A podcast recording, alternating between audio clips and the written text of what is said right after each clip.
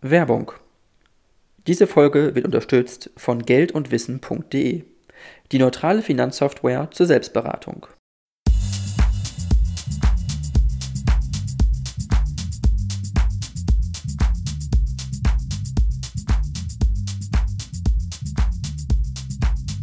Ja, super. Dann äh, vielen, vielen Dank, äh, Frau Kemmer, äh, Ronja Kemmer. Sie sind eine deutsche Politikerin. Äh, Sie sind äh, Mitglied der CDU. Sie sind seit 2014 Mitglied des Deutschen Bundestages. Und ähm, ja, ich wollte auch mal kurz vorab fragen, bevor wir bei den Themen einsteigen, äh, wie Sie eigentlich dahin gekommen sind, Politikerin zu werden. Was war da so die Motivation, sage ich mal, dahinter, das zu machen und ähm, ja, auch dann in die CDU einzutreten? Ja, also ich ähm, würde mal sagen, so irgendwie mit 18, 19 habe ich mir irgendwann mal so gedacht, Mensch, äh, irgendwie, ich finde viele Themen spannend, vor allem damals äh, so äh, mit Blick auf die Bildungspolitik, äh, Schulsystem ähm, und habe mir gedacht, okay, äh, also zum einen, ich will was machen, zum anderen, wo sind denn die Schnittmengen am größten? Also ich komme zwar aus einem politischen, aber jetzt nicht parteipolitischen Elternhaus und dann habe ich damals gemerkt, okay, also ähm, so mit Blick auf die Jugendorganisation, ähm, so bei der JU, da gab es viele Anknüpfungspunkte und dann, genau, war ich erstmal sozusagen in der Jugendorganisation Mitglied und äh, bin dann, glaube ich, so knapp zwei Jahre später auch ähm, in die CDU eingetreten und hätte nicht gedacht, dass äh, das, sage ich mal, in einem Mandat und vor allem auch so jung endet äh, in einem Mandat, äh, dieses Engagement, aber irgendwie kam da dann eins zum anderen. Mhm. Ähm, und Sie sind ja auch eine der jüngsten Abgeordneten gewesen oder die jüngste Abgeordnete, als Sie eingezogen sind im Bundestag, äh, glaube ich, damals. Und aber ähm, woran lag es, dass Sie, sage ich mal, auch die CDU äh, gewählt haben oder dass Sie die CDU überzeugt hat inhaltlich? Gab es da besonderen Moment oder eine Überlegung, warum das die CDU ist und nicht die SPD oder die FDP beispielsweise? Also zum einen, weil ähm, ich immer eine größte Befürworterin auch der Mehrgliedrigkeit im Schulsystem war. Das war so einer der ersten Anknüpfungspunkte und dann ähm, ja, würde ich mal so ganz grundlegend, äh, grundlegend sagen, ähm, äh, Werte wie äh, das Leistungsprinzip und, trotzdem sag mal, die Unterschiedlichkeit der Menschen auch zu sehen ähm, äh, in ihren Talenten, in ihren Möglichkeiten. Das waren so, glaube ich, so Grundwerte, äh, wo ich gedacht habe, okay, das äh, passt da irgendwie am besten. Und genau, deswegen kam das dann, dass ich dann ähm, letztendlich auch der, der CDU beigetreten bin. Mhm. Okay, und ähm, haben Sie den Eindruck damals auch, als Sie ähm, eingestiegen sind und auch im Bundestag angekommen sind, ähm, dass das auch ein Parlament ist, wo ja wirklich der Altersdurchschnitt einfach deutlich höher ist, also über, weit über 30, also im, ich glaube im Durchschnitt sind ja Mitte 50 die Abgeordneten oder so. Also haben wir das gemerkt, auch im Umgang mit den Abgeordneten, sage ich mal, auch so, wurde man da auch ernst genommen, sage ich mal, oder wie, wie, wie war das so? Also ich glaube, jeder, der neu ankommt, egal ob er irgendwie äh, Mitte 20 oder Mitte 50 ist, ähm, so der muss erstmal ein Stück weit beweisen. Also ich glaube, das ist auch wahrscheinlich in fast allen Fraktionen so. Ähm, es gibt immer einen großen Wechsel bei jeder Wahl und äh, deswegen ist die Dynamik da auch immer ähm, entsprechend hoch. Und ich hatte aber schon das Gefühl, also wenn man seine Punkte macht, auch inhaltlich, ähm, so klar, man muss sich Gehör verschaffen, aber dann äh, hat man schon auch die Chance, ernst genommen zu werden.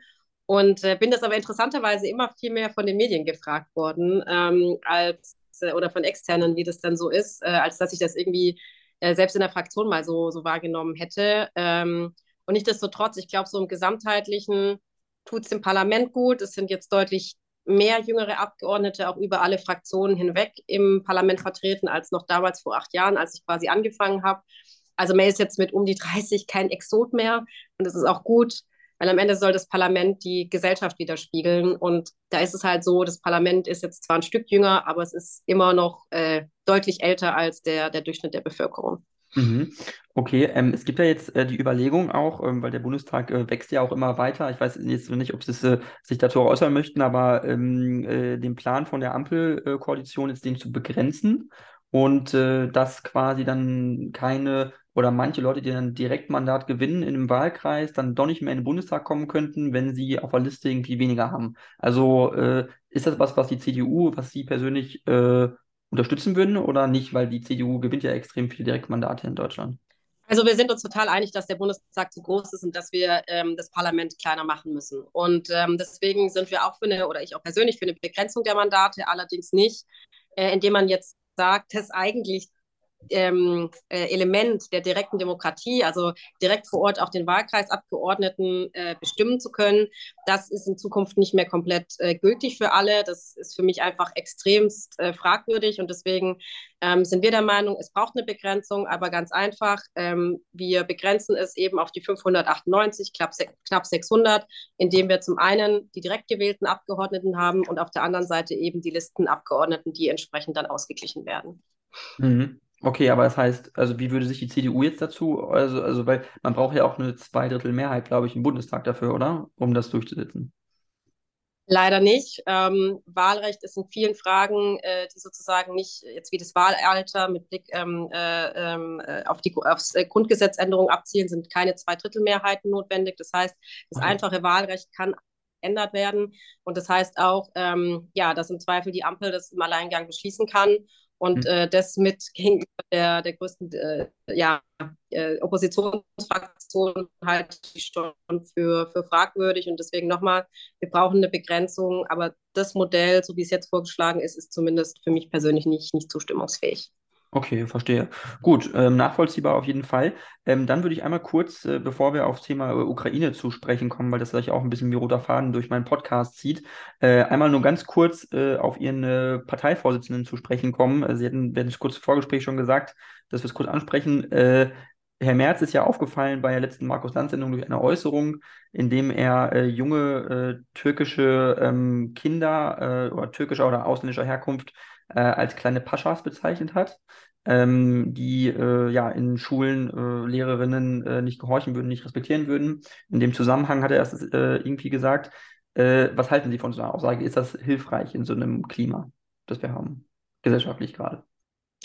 Ja, also man kann natürlich über die Wortwahl streiten. Auf der anderen Seite finde ich auch, wir sind inzwischen in einer Zeit, wo irgendwie alle von einer Fehlerkultur sprechen und auf der anderen Seite immer jedes Wort auf die Goldwaage gelegt wird ich finde viel wichtiger, dass er im Kern ein Thema angesprochen hat, ähm, in der Frage, wie wir eigentlich uns, ähm, ich finde, das betrifft ähm, ganz viele gesellschaftliche Gruppen in unserem Land, wie wir eigentlich miteinander umgehen, welche Werte auch wie Respekt zum Beispiel heute noch eigentlich einen Wert haben, wie wir gegenüber Autoritäten ähm, ein Stück weit oder auch Institutionen wie Lehrkräften umgehen. Deswegen ähm, im Kern finde ich das gut und richtig und man muss die Dinge auch ansprechen, nochmal, man kann über einzelne Wörter streiten, aber wenn wir hinterher mehr über die Wörter, Wörter streiten als über das Problem an sich, ähm, dann finde ich, ist die Debatte vielleicht äh, oder diskutieren wir im Kern nicht mehr darum, worum es eigentlich gehen sollte. Mhm. Also der Inhalt ist auf jeden Fall äh, unstrittig oder es gibt da bestimmte definitiv Probleme, sehe ich auch so.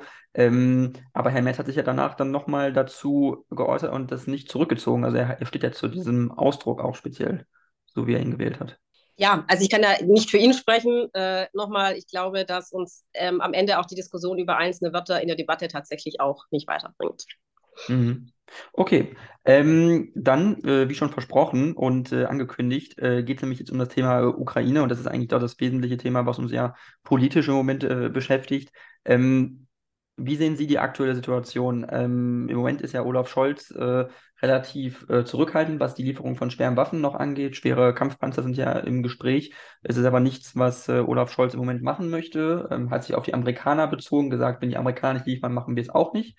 Ähm, was halten Sie von so einer Aussage? Halten Sie das auch für angemessen in der Situation, wo wir gerade stehen im Ukraine-Krieg? Ich halte es überhaupt nicht angemessen und ich halte es ehrlich gesagt auch für ein bisschen ja, vorgeschobene und ähm, zum Teil auch scheinheilige Argumente, weil es ist ja nicht das erste Mal, dass äh, gesagt wird, ja, äh, wir warten mal ab und ja, äh, mal schauen und selbst wenn die anderen vorangeht, warten wir halt immer noch ab. Also ich finde, Deutschland hat mit Blick darauf, dass wir einen Krieg in Europa haben, dass ein souveränes Land an unserer Grenze äh, brutal überfallen äh, worden ist vom, vom Nachbarstaat, ähm, haben wir eine Verantwortung. Die können wir nicht auf Dritte abschieben. Europa ist in der Verantwortung und Deutschland als, äh, als großes Mitgliedsland äh, äh, Land in Europa allemal. Und deswegen ähm, ständig zu sagen, ob das, es war bei SWIFT, da waren wir die Letzten, es waren bei weiteren Sanktionsfragen die Letzten, es war bei allen Dingen, bei den Geparden, bei all den Waffensystemen, die wir bisher geliefert haben, immer waren wir die Letzten, immer waren wir der Bremsklotz. Und deswegen ist die Erzählung für mich einfach nicht mehr glaubwürdig. Wir müssen Motor sein in der Diskussion, wenn es darum geht, die Ukraine zu unterstützen. Ähm, wir sind, glaube ich, wir sind öfters schon an sehr vielen kritischen Punkten gewesen ähm, in diesem Krieg, aber jetzt ist eben mal wieder einer, wenn man sieht, welche weiteren ähm, Offensiven ja auch wohl von Russland geplant sind. Und die Ukraine muss in der Lage sein, sich selber zu verteidigen. Und von daher finde ich, dass es absolut angebracht äh, ist, dass wir eben auch Leoparden liefern, dass auch unsere äh, Bündnispartner, die ja auch sagen, ähm, die Polen, die Finnen und andere, die bereit sind zu liefern, dass wir auch denen die Lieferungen erlauben, weil ja Deutschland in diesem Fall zustimmen muss. Und da muss jetzt einfach mal ein, ein, ein Narrativwechsel her, dass wir nicht immer die Letzten sind, die dann auf den massiven Druck auf internationaler Ebene nachgeben, sondern dass wir da wirklich auch mal mutig, glaube ich, ein paar Schritte vorangehen. Mhm. Ähm, äh, ist das äh, mittlerweile auch ein bisschen peinlich im europäischen Vergleich, dass Deutschland da wirklich äh, auch sich immer mehr isoliert eigentlich, dass wirklich, also eigentlich alle Partner in Europa äh, doch auf schwere Kampfpanzer pochen. Polen möchte liefern, ich glaube Schweden und Finnland äh, und Spanien wohl, aber Deutschland das Land ist, was immer wieder blockiert. Also immer im Blick auf Russland, Deutschland eigentlich ein blockierender Faktor ist. Woran liegt das? Ja, nochmal, ich, also ich finde, man kann das Thema ja kontrovers diskutieren, man kann auch zu anderen Schlüssen kommen, aber dann muss man so ehrlich sein und hinstehen und sagen, wir wollen das einfach nicht. Aber alle paar Wochen ist halt mit irgendeiner anderen Ausrede zu begründen, wie jetzt mit Blick auf die Amerikaner, was sich überhaupt nicht, äh, äh, sage ich mal, nachvollziehen lässt, wenn man sieht, wie viel und wie viele schwere Waffen ähm, die Amerikaner ähm, auch schon geliefert haben. Und wenn man auch ein bisschen, ich bin keine Militärexpertin, aber im Hintergrund weiß, dass halt der geforderte äh, äh, Panzertyp von Olaf Scholz ganz anders betrieben wird als jetzt unsere dieselbetriebenen Leoparden. Ähm, da muss man einfach wissen, das ist ein Stück weit, finde ich, vorgeschoben. Und deswegen mhm. ist es, es ist peinlich, aber es ist vor allem, er wird dieser, dem Ernst der Lage einfach nicht gerecht und nicht dem gerecht, was ich auch mir von Deutschland an, an, äh, ja, an einer Rolle erwarte in so einer äh, schwierigen ähm, und wirklich äh, ernsten Situation. Ähm, und von daher die Isolation die Olaf Scholz immer anspricht. Also er will keine Alleingänge machen. Genau das findet jeden Tag statt. Die Alleingänge sind die des Kanzlers, dass er der Bremsklotz ist und dass die anderen ihn ständig äh, zu Entscheidungen letztendlich zwingen müssen. Mhm.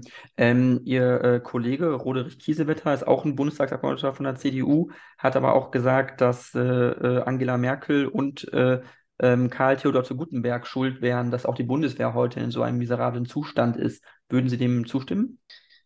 Also wir können natürlich jetzt viele Blame Games ähm, spielen, sage ich mal, im politischen. Das ist genau wie mit der Frage, ähm, dass man auf Gas gesetzt hat. Also ich finde immer im Nachgang, wo natürlich Entscheidungen getroffen wurden, zu einem Zeitpunkt, wo vielleicht auch nicht, noch nicht alle Informationen bekannt war, kann man hinterher immer Dinge natürlich auch anders bewerten. Zur Bundeswehr, es stimmt, ähm, ein Stück weit insofern, es war immer unser politisches Ziel. Wir haben immer gesagt, auch mit dem äh, Blick auf die äh, 2%-Vorgabe der NATO, dass wir das eigentlich wollen.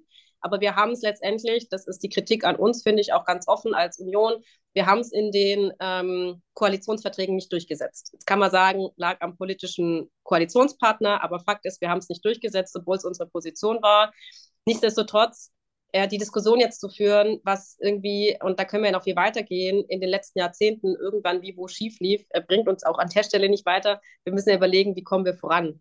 Und deswegen haben wir im Übrigen jetzt auch ähm, Entscheidungen, die die Bundesregierung auch richtig getroffen hat, wie zum Beispiel das Sondervermögen für die Bundeswehr. Das war für uns klar, dass wir dann solche Dinge natürlich auch äh, unterstützen, auch als Oppositionsfraktion. Mhm. Ähm, was ist aber Ihr, Ihr Eindruck auch persönlich? Also ich meine, ich, klar, es immer schwer, sowas auch abzuschätzen und einzuschätzen, wo es äh, hingehen kann, aber was ist Ihre, Ihr Eindruck, äh, wo dieser Krieg äh, noch hingehen wird? Weil die Angst oder die Sorge, die viele Leute ja auch haben, ist, je mehr Waffen geliefert werden, desto weiter eskaliert das Ganze natürlich. Das heißt, erst kommen Kampfpanzer, dann ähm, sollen Kampfflugzeuge geliefert werden oder Kampfhubschrauber. Also gibt es da auch ein Ende, gibt es da auch ein Limit für die Union, wo man sagt, äh, jetzt Kampfjets zum Beispiel würden wir nicht liefern wollen? Ja, im Gesamtverlauf des Krieges tue ich mich ein bisschen schwer, weil ich glaube, so ging das zumindest vielen und auch viele Leute, die ähm, sehr vertieft in der Materie drin sind, dass seit Beginn der ersten Kriegstage äh, Februar vor einem Jahr äh, viele diesen Verlauf wahrscheinlich nicht so ähm, vorhergesehen hätten. Und deswegen tue ich mich auch ein Stück weit schwer ähm, zu sagen, was jetzt irgendwie vielleicht in drei Monaten ist, aber klar ist, ähm, auf der russischen Seite ist es nicht so gelaufen, wie man sich das vorgestellt hat, mitnichten. Äh, klar ist aber auch, ähm, die Ukrainer haben eine unglaublich hohe und finde nach wie vor wirklich beeindruckende Motivationslage sind ähm, da wirklich auch sehr gut, glaube ich, organisiert, aber sie brauchen unsere Unterstützung und deswegen, wenn es jetzt die Situation erfordert, äh, müssen wir das tun. Ich kann Ihnen nicht sagen, was in drei Monaten die, die Erfordernisse sind, aber zu glauben, dass nur weil wir nichts liefern, die Dinge nicht weiter eskalieren, ist ein Trugschluss. Ich glaube, genau das Gegenteil ist der Fall. Putin kann nur durch eine Stärke der Ukraine, durch eine militärische auch Stärke der Ukraine, glaube ich, gestoppt werden. Ansonsten, und das wäre ja das absolute Worst-Case-Szenario gewesen, ähm, wenn zum Beispiel Kiew, ähm, äh, wie damals angenommen, vielleicht doch in kurzer Zeit von russischer Seite eingenommen wär, worden wäre, würden wir heute vielleicht über ganz andere Regionen sprechen, wo eine weitere Eskalation droht. Und deswegen muss die Eskalation dort gemindert werden, und zwar durch eine Stärke der Ukraine. Ähm, und ich glaube, alles andere würde im Zweifel zu noch an vielen anderen Stellen weiteren Eskalationen von russischer Seite führen. Mhm. Also Kampfjets würden Sie nicht ausschließen. Das kann man das auch, also auch deutsche Kampfjets in die Ukraine geliefert werden könnten, Tornado-Kampfjets oder Eurofighter. Ich tue mich jetzt schwer, da eine klare Aussage zu geben, ganz ehrlich, weil ich glaube, das muss immer situativ ähm, beantwortet werden. Nichtsdestotrotz ähm, haben wir gesagt, bei allem, wo wir unterstützen können, was sozusagen im, im Punkto Ausstattung ist, ähm, sind wir prinzipiell äh, ähm, sag ich mal, bereit, auch vieles für die Ukraine zu tun. Klar ist, dass wir keine Soldaten schicken werden. Ähm, also es gibt natürlich ein paar rote Linien, aber ich glaube, von dem, was wir tun können, also Stichwort nochmal zum Beispiel Leopard, ähm, sind wir noch nicht an der Grenze dessen angekommen, was Deutschland tun kann und auch tun muss in diesem Krieg. Okay. Ähm, in dem Zusammenhang habe ich noch, ne, noch eine Frage, was auch aufgefallen ist, äh, dass Rheinmetall ist ja der Hersteller von dem Leopardpanzer, erst gesagt hatte, man könnte gar keine Leopardpanzer mehr dieses Jahr liefern, erst nächstes Jahr. Und dann wurde zurückgerudert und gesagt, nein, doch, dieses Jahr vielleicht sind so zehn Stück drin oder so. Also, was ist das? Äh, ist da auch äh, irgendwo, also wie, wie, eng sind da auch so die Kanäle zwischen Politik und diesen Rüstungsfirmen, sage ich mal, dass man sich da auch so ein bisschen vielleicht auch vorher abspricht? Also das Kanzleramt muss ja auch zum Beispiel mal abstimmen mit denen, was, was könnte man überhaupt tun, oder?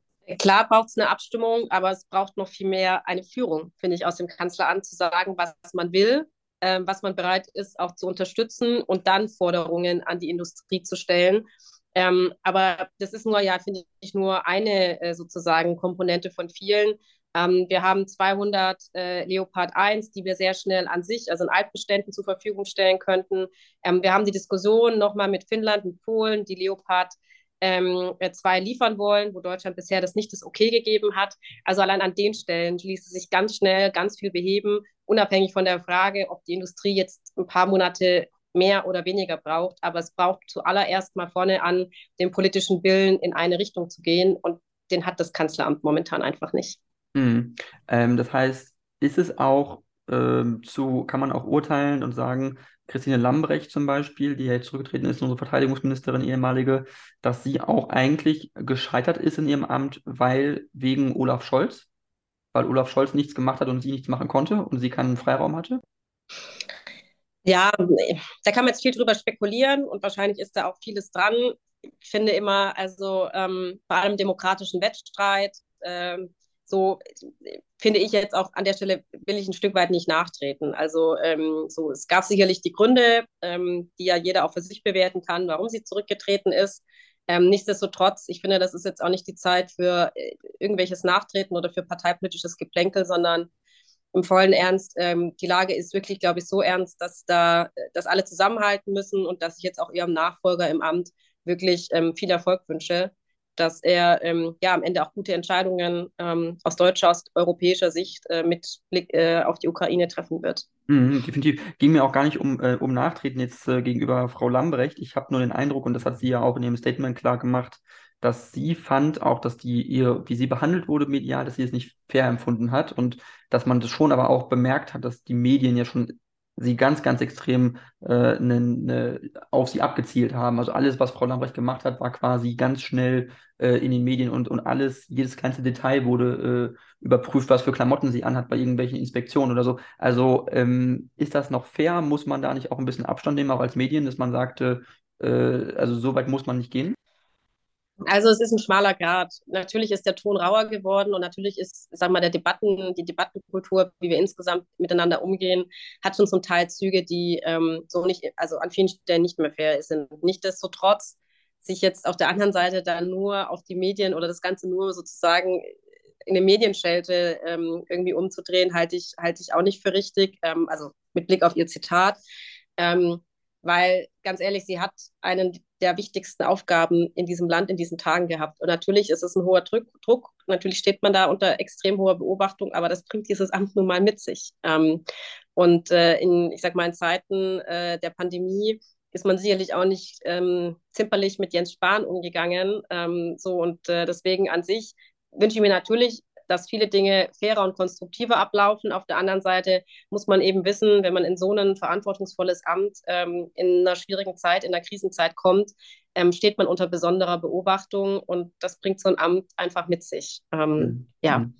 Äh, genau, nur die, die, die Frage, die sich mir dann noch stellen würde oder anschließen würde, ist, hat es auch was damit zu tun, weil Frau Lambrecht auch eine, eine Frau ist und Frauen einfach noch mehr kritisiert werden, gerade in solchen Spitzenpositionen und gerade noch mehr angegriffen werden, würde sowas ähm, jetzt äh, unserem neuen Verteidigungsminister, Herrn Pistorius, ihm würde ja jetzt seine, ich sag mal, seine Klamottenauswahl vermutlich sehr selten äh, bis gar nicht äh, kommentiert werden in den Medien, aber bei Frau Lambrecht ist es schon aufgefallen. Also hat das was damit zu tun, dass auch Frauen einfach mehr angegriffen werden in solchen Positionen, frage ich mich. Ja, wir hatten die Debatte ja auch schon vor zwei Jahren im Bundestagswahlkampf oder anderthalb Jahren. Ganz ehrlich, ich kann dem nicht so ganz folgen. Also ich finde schon insgesamt, ähm, dass es ein Stück weit natürlich nicht fair ist und nicht richtig ist, dass Frauen auch noch aufgrund ihres, ihrer Äußerlichkeiten äh, beurteilt werden. Aber es ist ja nicht nur das und es kann auch nicht darüber hinwegtäuschen und das gilt auch für Frauen wie für Männer in Spitzenämtern, ähm, dass man Fehler macht, da muss man halt auch dafür gerade stehen. Und es gab ja auch viele genug andere Dinge und Beispiele. Also wenn ich proaktiv ein Video poste, das ich selber aufgenommen habe, dann hat mich dazu niemand gezwungen. Und das hat auch nichts mit irgendwie Überbeobachtung zu tun, sondern es ist meine ganz eigene Verantwortung. Und ich finde, dann muss man auch ein Stück weit für solche Dinge gerade stehen und kann dann bei allen anderen Punkten, wo man wirklich sagen kann, ist nicht immer alles 100% fair. Ähm, aber da kann man dann, finde ich, ein Stück weit auch nicht die Verantwortung komplett abschieben für das, was man selber proaktiv gemacht und wo auch im Zweifel Fehler gemacht worden sind. Mhm. Okay, nachvollziehbar. Zur nächsten Frage. Ich wollte nämlich ein nächstes Thema ansprechen und zwar, Sie sind ja auch äh, KI-Beauftragte äh, und äh, in der CDU-CSU-Bundestagsfraktion und jetzt ist ja ein ganz spannendes äh, KI-Instrument äh, kürzlich rausgekommen. Es ist ja ChatGPT. Ich weiß nicht, ob Sie das schon mal benutzt haben und äh, wenn ja, was ist Ihr Eindruck und auch Ihre Überlegung, was man daraus machen kann und auch was das für Folgen hat, zum Beispiel für ähm, Studierende, die Hausarbeiten schreiben, Schüler, äh, wo man quasi alles eingeben kann und äh, dieses Programm gibt alles perfekt raus, so wie man es haben möchte. Also natürlich stellt es uns ähm, vor eine gewisse Herausforderung in den Systemen, äh, wie wir sie kennen. Nichtsdestotrotz, also es gab ja vorher auch schon viele andere Themen, ähm, so äh, angefangen noch mit Blick, das ist schon sehr lange in meiner Schulzeit, ähm, dass irgendwelche, keine Ahnung, Referate aus Wikipedia rauskopiert worden sind. Also ähm, der Punkt ist, glaube ich, äh, und den müssen wir viel grundsätzlicher diskutieren, was soll eigentlich Schule der Zukunft können? Und was sind eigentlich Kompetenzen, ähm, die Schüler künftig können müssen? Und ist so diesen Ansatz, den wir nach wie vor an vielen Stellen noch haben, dass es darum geht, Wissen zu reproduzieren, ist das eigentlich noch das, was aufs künftige Leben vorbereitet? Und ich glaube, ein großes Stück weit nicht. Was jetzt nicht heißt, dass man natürlich die Grundfertigkeiten, also Fertigkeiten erstmal in der Grundschule ähm, lesen, rechnen, schreiben, danach auch mit Blick auf viele Dinge, ähm, sicherlich von der Allgemeinbildung her, ähm, erstmal Wissen vermitteln muss. Aber ich glaube, ab einem gewissen Grad geht es dann tatsächlich auch mehr um Kompetenzen. Und deswegen ähm, auf diese Dinge müssen wir uns einstellen. Äh, diese Dinge müssen, ähm, ich muss nur, glaube ich, gleich mein Ladekabel holen, sorry. Ähm, auf diese Dinge müssen wir uns einstellen. Ähm, diese Dinge stellen uns vor Herausforderungen. Und ähm, so wie man jetzt auch an vielen anderen Stellen mit dem Thema, wie geht man in der Schule mit Handys um, Lösungen gefunden hat, glaube ich, wird man auch, ähm, wird man auch auf, diese, ähm, auf dieses Thema eine Lösung finden. Ähm, nichtsdestotrotz, die, die Herausforderung, wie ich es eben skizziert habe, die ist halt grundlegender. Und ich glaube, wir müssen Schule an ganz vielen Stellen einfach grundsätzlich neu denken. Mhm. Aber das heißt, äh, wenn man jetzt zum Beispiel äh, diesen äh, Chat-Bot äh, benutzt und eine Hausarbeit äh, schreibt, man kann jetzt schon theoretisch eine ganze Hausarbeit darüber schreiben lassen, das ist möglich. Dann kann man diese ganzen Informationen daraus nochmal in eine andere, in ein anderes Programm reinkopieren und das umformulieren lassen und dann ist es quasi nicht mehr erkennbar, dass das durch eine KI generiert worden ist. Das heißt, man kann ja jetzt mit diesen Instrumenten, wenn man es wirklich möchte, innerhalb kürzester Zeit äh, wissenschaftliche Texte äh, produzieren lassen, ohne dass jemals jemand weiß, dass es ein Computer gemacht hat. Also was ist da die Idee auch der Politik, wie man das ordnen kann, auch in der Bildungspolitik, dass das irgendwie, also woran unterscheidet man nachher noch, was ist wirklich selbst hergestellt und was ist am Ende von, von der KI gemacht? Und kann man das überhaupt noch unterscheiden am Ende? Also so ein bisschen der Wettstreit der Technologie wie in vielen Bereichen, ähm, wie wir es zum Beispiel auch im Bereich Deepfakes haben und der Frage, dass auf der anderen Seite wie Deepfakes erkannt werden können. Ich glaube, dass es auch künftig Programmierer gibt, äh, Programme geben wird, die noch klüger auch diese sozusagen äh, äh, Überlistung äh, der bisherigen ähm, ähm, äh, Schreib- oder Texterkennungsprogramme vielleicht dann künftig überlisten kann. Also es ist so ein bisschen ein Wettstreit der sozusagen technischen Systeme. Nochmal, ich glaube in der Grundfrage, ob es denn sinnvoll ist, ähm, und da kann man natürlich jetzt über Schule und dann über Studium ist nochmal ein ganz eigener Bereich, kann man dann streiten. Ähm, aber das vielleicht äh, so auch das Stichwort, wie dass man die Grundfestigkeiten, wie man Texte schreibt, lernen muss, dass man die Grundfestigkeiten, auch wie man wissenschaftlich arbeitet, lernen muss, ist ein Stück weit richtig. Aber ob es dann so sinnvoll ist, vielleicht, dass man irgendwie alle paar Wochen eine Hausarbeit äh, zu einem Thema, vor allem in der Schule schreibt, das weiß ich nicht. Also ist es wirklich noch was, was nachher einen aufs die Herausforderungen, die später im künftigen Leben bestehen, ähm, äh, mit, mit, ähm, mit vorbereitet. Und ich glaube, solche grundsätzlichen Fragen muss man halt deswegen mal viel grundsätzlicher stellen, als jetzt die Frage, klar, die sich jetzt im kurzfristigen stellt, wie kann man solche Dinge überprüfen, müssen wir künftig auch mit, mit äh, sozusagen mit, ähm, äh, mit noch mehr Garantien vielleicht arbeiten. Ich meine, es ist ja heute auch schon so gewesen, dass im Zweifel sowieso keiner überprüfen kann, ob das jetzt vielleicht der Schüler oder ähm, das ältere äh, Geschwisterkind vom Schüler geschrieben hat. Also die Möglichkeiten, klar, werden durch die Technik erweitert. Die Tatsache, dass ich aber auch schon davor Dinge sozusagen nicht vollkommen äh, wie eigentlich gewünscht machen konnte, die sind nicht ganz neu. Sie erweitern sich nur durch Technik.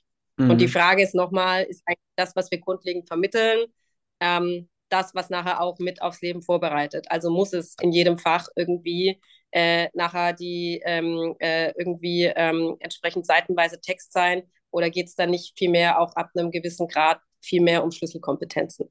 Mhm, verständlich. Ähm, was meinen Sie denn, äh, wo das eigentlich äh, das ganze Thema hingehen kann? Weil es ist ja noch nicht ganz klar. Also KI entwickelt sich ja wahnsinnig schnell. Wo kann das denn noch hingehen, das Thema? Also mit KI. Das ist ja was, eine neue Entwicklung jeden Tag oder gefühlt jede Woche. Ähm, was glauben Sie, was wird man noch sehen in den nächsten Jahren? Also angefangen beim autonomen Fahren, das äh, eines Tages Realität sein wird, ähm, hinzu glaube ich, äh, ja, viel Unterstützung hoffentlich, äh, vor allem in Bereichen wie der Verwaltung, aber auch in anderen Bereichen, wo wir heute die riesengroße Herausforderung haben, dass wir gesamtgesellschaftlich gar nicht mehr Herr der Arbeit werden. Also wir haben so viele Stellen, die unbesetzt sind. Wir haben einen riesen Fachkräftemangel. Wir haben in der Verwaltung viele Prozesse, die viel zu lang brauchen.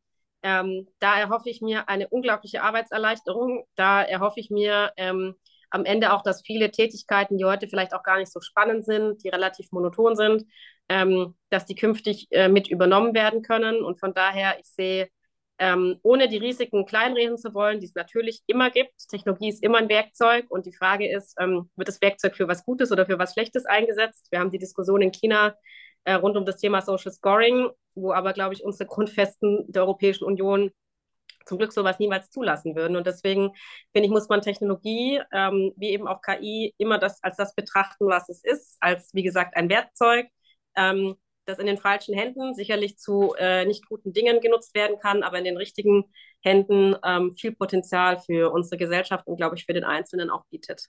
Mhm, definitiv, aber Sie haben keine Angst oder äh, bekommen Sie es manchmal auch von Bürgern oder so zu hören, dass Leute Angst haben davor, vor dem, was noch kommen kann, weil man nicht weiß, wo diese Entwicklung hingeht?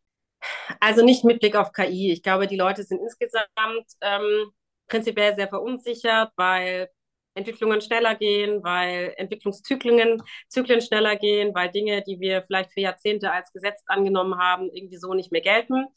Ähm, das ist so eine Grundverunsicherung, die ich wahrnehme, aber jetzt nicht irgendwie spezifisch mit Blick auf dieses Thema. Natürlich wird an vielen Stellen schon immer mal wieder diskutiert, aber ich glaube, ein Stück weit dann eher in der Berliner Bubble äh, als sozusagen in der Breite jetzt äh, ähm, des Landes, ähm, was das Thema äh, KI im Spezifischen angeht.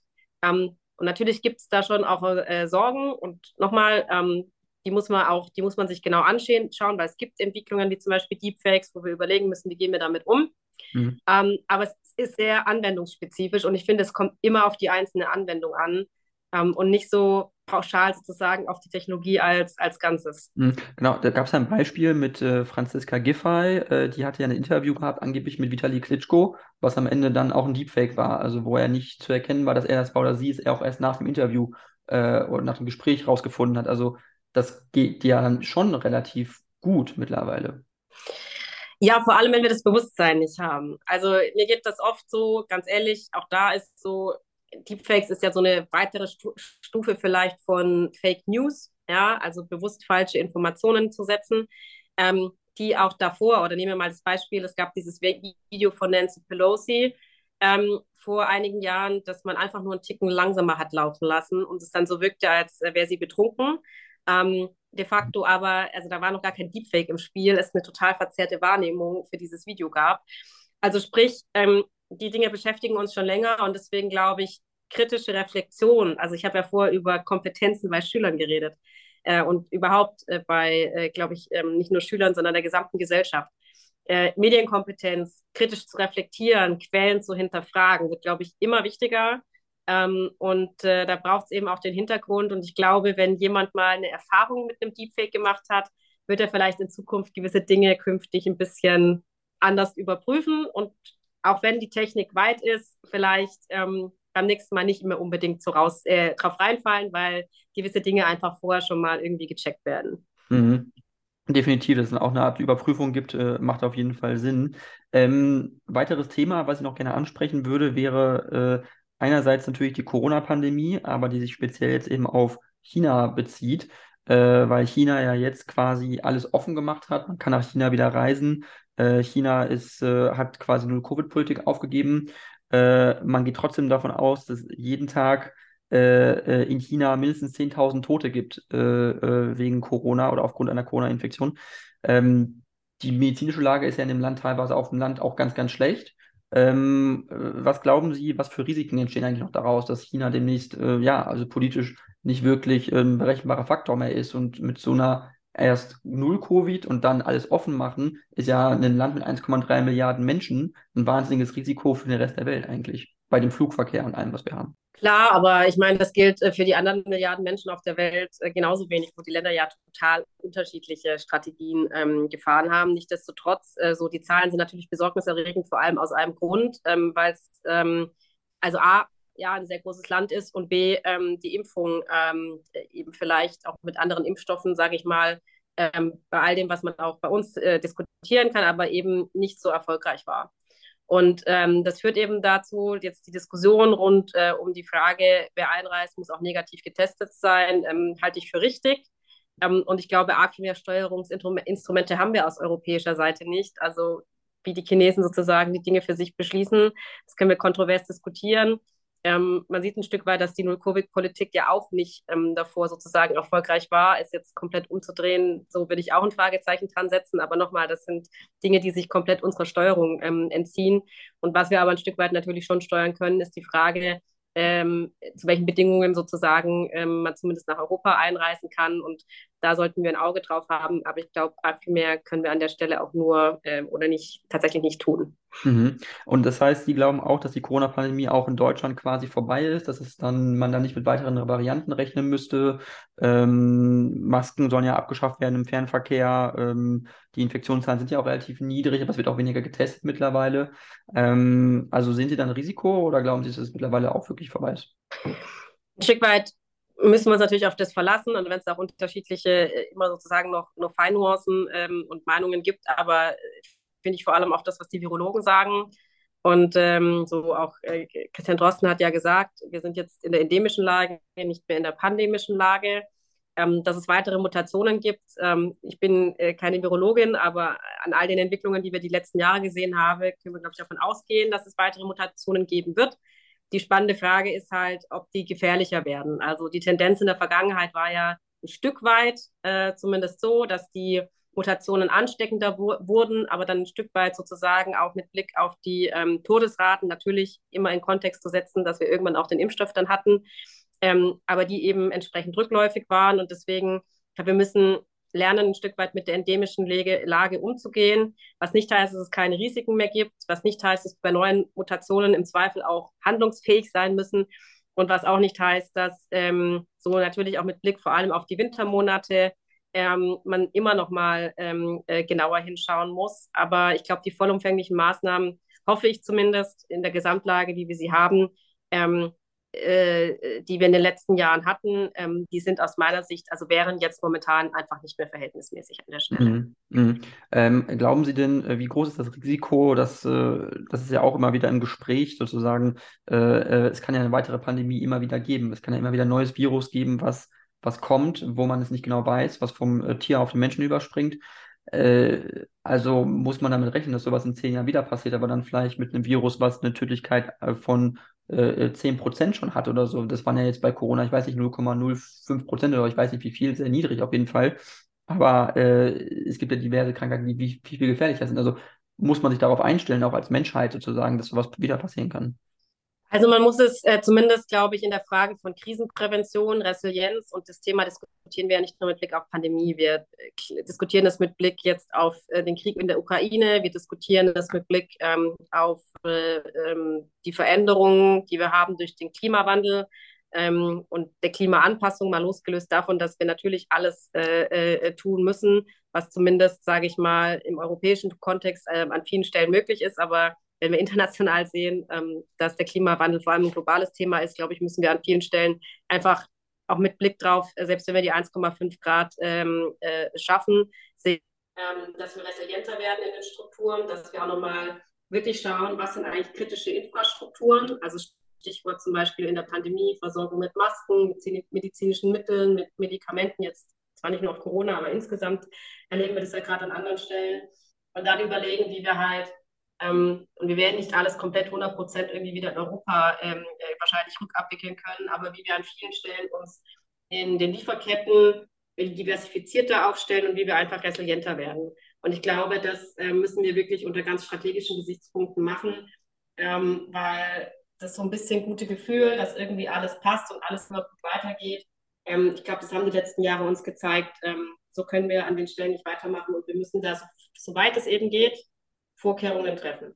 Mhm. Okay, ähm, dann nur noch ein abschließender Punkt, äh, weil wir auch nicht mehr viel Zeit haben. Äh, es geht da jetzt äh, um die, äh, das war jetzt, hat jetzt nichts mit Corona zu tun, aber es ist auch ein ganz aktuelles Thema und zwar mit äh, den Protesten, die es im Lützerath äh, gab. da wurde ja Klimaaktivisten vorgeworfen, sie seien super gewalttätig auf Polizisten zugegangen. Da wurden Polizisten vorgeworfen, sie seien zu gewalttätig mit den Klimaaktivisten umgegangen. Also wie sehen Sie das ganze Thema? Sehen Sie das kritisch oder eher entspannt? Oder? Also für mich ähm, manifestiert, manifestiert, sich ein Stück weit in Lützerath ähm, das, was passiert, wenn man ja, Energiepolitik unter sehr ideologische Gesichtspunkte stellt. Und jetzt kann man auch immer sagen, hinterher ist man immer klüger. Ähm, das stimmt beim Thema Gas, aber ich finde, es stimmt auch an der Frage im Übrigen, ähm, wie wir unsere Energieversorgung überhaupt äh, insgesamt aufstellen. Ich glaube, jetzt im Nachhinein hätte ich zumindest ähm, äh, oder vertrete ich die These, dass wir eigentlich erst komplett aus der Kohle hätten aussteigen müssen und dann aus äh, der Kernenergie. Ähm, einfach aus Klima, ähm, sage ich mal, Gesichtspunkten ist es die falsche Reihenfolge, die wir gewählt haben. Ähm, so, und das führt jetzt zu dem Dilemma, auch weil die Grünen sich ja da in der Frage eigentlich kein Stück bewegen, ähm, dass wir mit Blick auf, ähm, wir müssen die Erneuerbaren so schnell ausbauen, es ist kein Entweder-Oder, wir brauchen so schnell wie möglich ähm, äh, ja, den Ausbau der Erneuerbaren, aber äh, unser Energiebedarf steigt. Und die Zahlen, die ich habe, sind, dass wir bis 2030 äh, ungefähr ähm, den Energieverbrauch gemessen an heute von, also 100 Prozent heute, dann 125 Prozent haben. Aber wenn wir sozusagen äh, Kohle und AKWs dann vollständig, vollständig abschalten würden, ähm, auf 60 Prozent kämen, in einem Delta jetzt von ungefähr sechs bis sieben Jahren. Und selbst wenn wir die, den Ausbau von den Erneuerbaren, auch von Windkraft, was heute im Schnitt in manchen Bundesländern sieben Jahre braucht, so sehen wir dieses Delta von 125 Prozent und 60 Prozent dann, dass selbst wenn wir jetzt richtig Gas äh, äh, geben bei den Erneuerbaren, dass es ähm, halt schwierig werden wird und dass wir für eine gewisse Zeit einfach noch grundlastfähige Energie brauchen. Und meine große Sorge ist, also Stichwort Lützerath und das, was jetzt passiert, ähm, dass wir halt dann äh, in der Kohle noch länger verweilen werden, als wir tatsächlich wollen. Und ich finde, das ist die falsche Entscheidung, ähm, was aber nicht heißt und mit keinem Meter rechtfertigt. Und deswegen nochmal, die Ideologie äh, bemisst sich da äh, oder kommt da ein Lützerath, gerade mit Blick auf die Grünen, glaube ich, äh, vollkommen zutage. Ähm, so, so, was aber nicht heißt, dass, äh, sage ich mal, der gewaltsame Protest in irgendeiner Art und Weise gerechtfertigt wäre, sondern das Dilemma besteht darin, dass man immer nur gesagt hat, was man nicht will aber wir jetzt mal beantworten müssen, wie wir zumindest mit Blick auf eine gewisse Zeit, solange wir eben noch nicht bei 80, 90, dann irgendwie mal vielleicht auch 100 Prozent der Erneuerbaren äh, plus eben entsprechende Speichertechnologien sind, wie wir eigentlich diesen Rest kompensieren wollen. Und die Frage muss beantwortet werden und ich finde, sie muss auch von den Grünen beantwortet werden. Und das geht halt nicht, dass man auf der einen Seite dann als Minister diese Dinge beschließt und auf der anderen Seite ähm, äh, die grüne Jugend sich dann an äh, die Spitze des, des Protestes stellt. Also für mich passt das im Gesamtbild nicht zusammen. Mhm. Okay, ähm, ja, äh, Frau Kemmer, ich danke Ihnen sehr äh, für dieses Interview. Ich fand es sehr spannend und sehr interessant. Und äh, wenn Sie möchten, können Sie noch eine allerletzte äh, Bemerkung machen äh, zu Ihnen äh, als Person oder zur CDU. da können Sie gerne noch Werbung für machen, wenn Sie möchten. Das können Sie es gerne noch tun. Ich glaube, dass ähm, genau es wichtig ist, dass wir an vielen Stellen ähm, wieder mehr stattfinden. Und zwar nicht nur, dass über die CDU gesprochen wird, sondern dass wir auch eigene Botschaften senden. Ähm, deswegen war ich sehr froh ähm, heute über das Gespräch. Ähm, genau, freue mich auf, ähm, auf den künftigen Austausch, vielleicht an anderer Stelle und äh, vor allem ähm, ja, einen breiten Dialog ähm, und das vor allem zwischen verschiedenen Parteien äh, und auch verschiedenen Akteuren aus der äh, Gesellschaft wieder mehr miteinander statt übereinander gesprochen wird. Super, dann vielen, vielen Dank und vielleicht bis zum nächsten Mal.